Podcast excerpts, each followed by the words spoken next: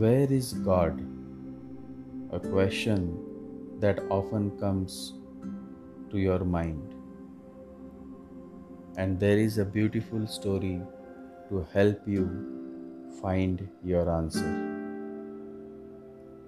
Every time young John visited the church, a question would come to his mind: where is God? It became a deep question, a kind of a deep puzzle for him, and he tried to find the answer by asking this question to certain mystics, religious men, priests, pandits, philosophers, and yet the answer that he received could not satisfy his quest for God.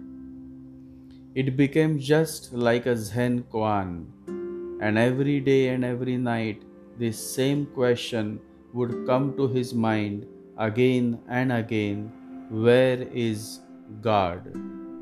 And so one fine day, young John decided to set out on a journey to seek God, to experience God. So he packed his bag with some apples, some sandwiches. Who knows how far I may have to travel to find God, he thought. So he gathered all that he could: fruits, snacks, water bottles, juice bottle, and then he left his home to find God. After walking few miles, John came across a garden. It was a hot summer day, and so he decided to rest for a while and have some refreshments in the garden. He sat under the shade of a tree, observing the chirping birds, the beautiful blue sky, the playful children, and then somewhere on a bench, he saw a poor old woman. She was staring at the birds. She looked so tired, her gleaming eyes, her sad face, her being so lost. She looked depressed and sad as she watched the chirping birds.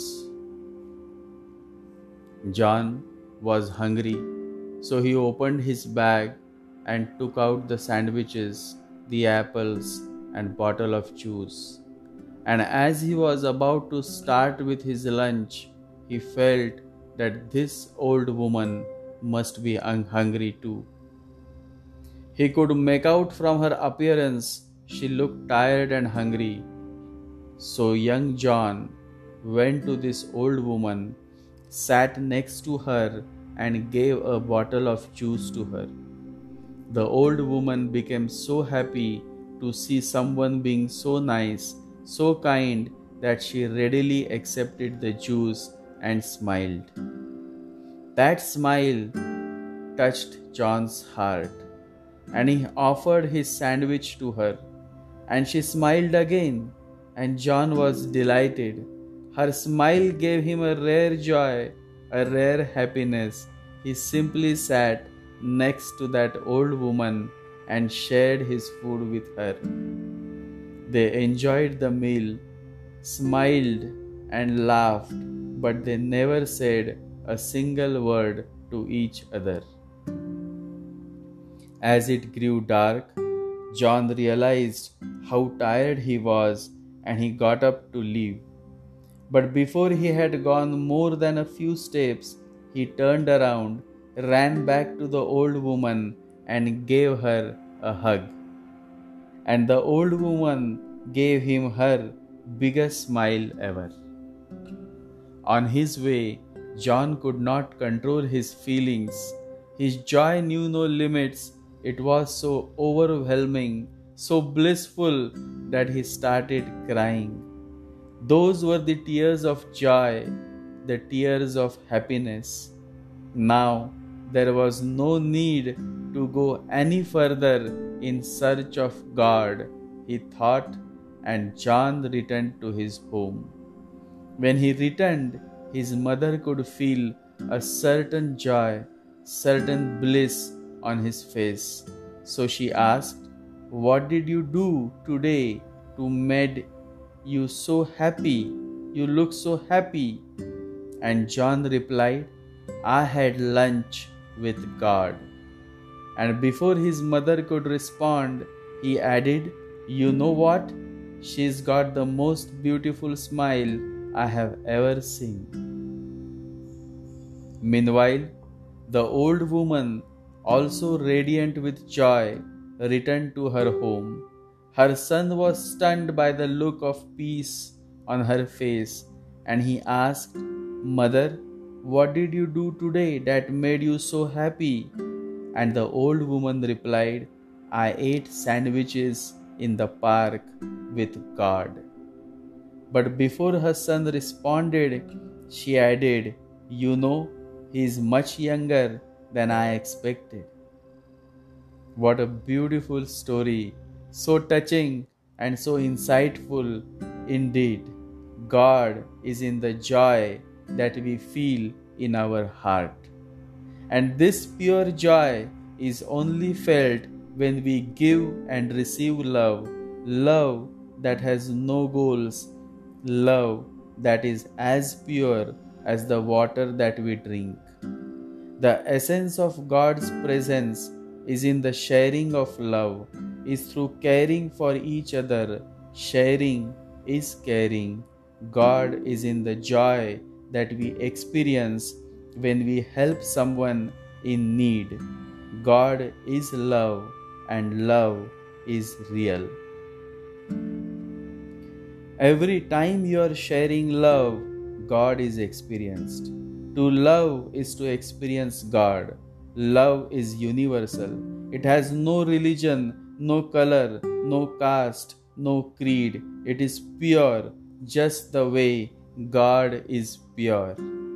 Maybe that is why it is said that God dwells in a pure heart.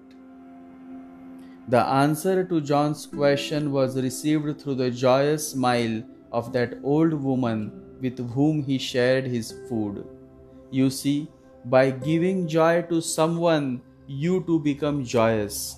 On the other hand, the old woman too experienced the divine joy of receiving such selfless love and caring from John.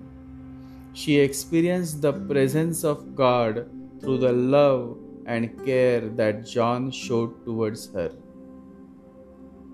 God made us for joy. God is joy, and the joy of living reflects the original joy that God felt in creating us. God is not limited to any four walls. He is found and experienced through the joy that we feel, and that joy comes through the love that we share. Joy is not the absence of suffering, it is the presence of God. Joy is the echo of God's life within us, and love is the overflow of joy in God that meets the needs of others. If there is no love, no affection, no caring in your heart, then no matter how many times you go to a church, a mosque, or a temple, God will never be found, never be experienced.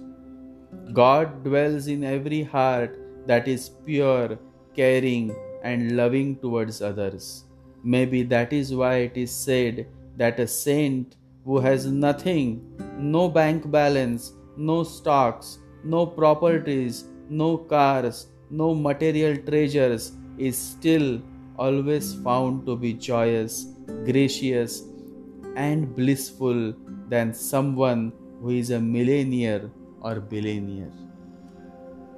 Joy comes to the conscious heart, and that is why it is said that joy comes in the morning. Our consciousness is our morning, and the moment it comes, a spring of joy is felt in our heart. Young John had a heart of gold, and the old woman had a heart of gratitude. When the heart is graceful and grateful, joy arrives, God arrives, love blossoms, and life becomes a garden of bliss. Such a life is truly a blessed life, and true joy is always found in living a blessed life. Live a blessed life. Stay blessed.